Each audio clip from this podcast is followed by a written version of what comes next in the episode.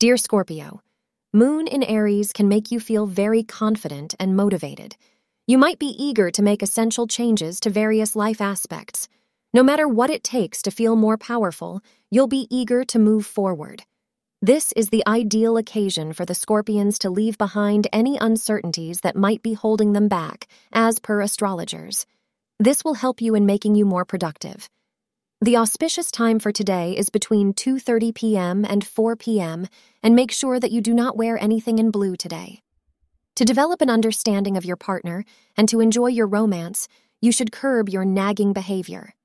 Focus more on listening and less on complaining about whatever small things may go wrong. These steps would help in keeping your romance fresh. Keeping a positive attitude would not only help to change your mindset, but will allow your partner to feel safe in your company.